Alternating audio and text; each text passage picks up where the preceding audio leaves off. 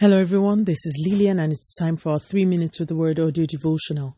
Today's topic is get rid of haste, and our anchor scripture is taken from the book of 1 Samuel, chapter 13, verses 8 and 9. He waited seven days, the time set by Samuel, but Samuel did not come to Gilgal, and Saul's men began to scatter. So he said, Bring me the burnt offering and the fellowship offerings.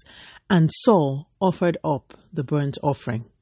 As I read the book of First Samuel last week, I was struck by some of the lessons the Spirit of God was teaching me through the story of Saul.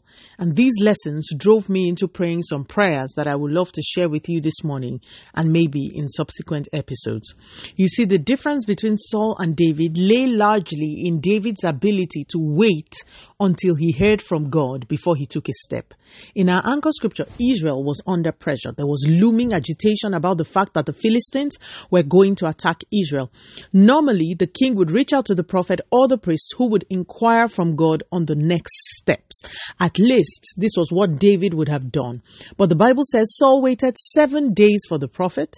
The prophet didn't come in those seven days, and so Saul took the matter in his hands and offered up the burnt offerings. As I read this, I wrote in my notes, in my service to God and my walk with the Holy Spirit, I must take away haste from my spirit.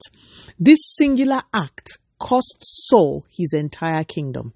If we are truly surrendered to God, we cannot afford to keep haste in our hearts. We must wait on God and wait on His timing. We must sustain a system that convinces us that nothing is better or more important than His will for our lives.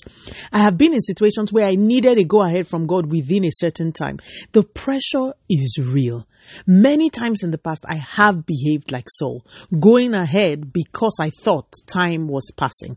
But as we mature in the things of the Spirit, we must learn that God is never late and that if we truly wait on Him, we must expunge the haste factor from our souls. God speaks when He wills. God stops the storm when He wills. God intervenes at His own time. Haste in a spirit is evidence of a lack of submission and trust. So, my dear brother and my dear sister, wait for as long as it takes. For when God comes, He makes up for what man calls delay. Let us pray. Father, in the name of Jesus, thank you so much for your word. Lord, today we pray that you may give us the grace to expunge haste from our souls and from our spirits. Let our faith be so strong that we will give up give up everything just to get your word on a matter. Help us to prioritize your will above all else and continue to take all the glory almighty God in Jesus mighty name we have prayed. Speak to you again soon. If you are blessed, please drop me a line on audiodevotional at yahoo.com or on our website at www.3minutesaudiodevotional.com. You could also follow us on Facebook, Instagram, YouTube, and Twitter at 3 Minutes Audio Devotional. Remember, wrapped up in God's Word is all you need for your change to come. Love you and bye.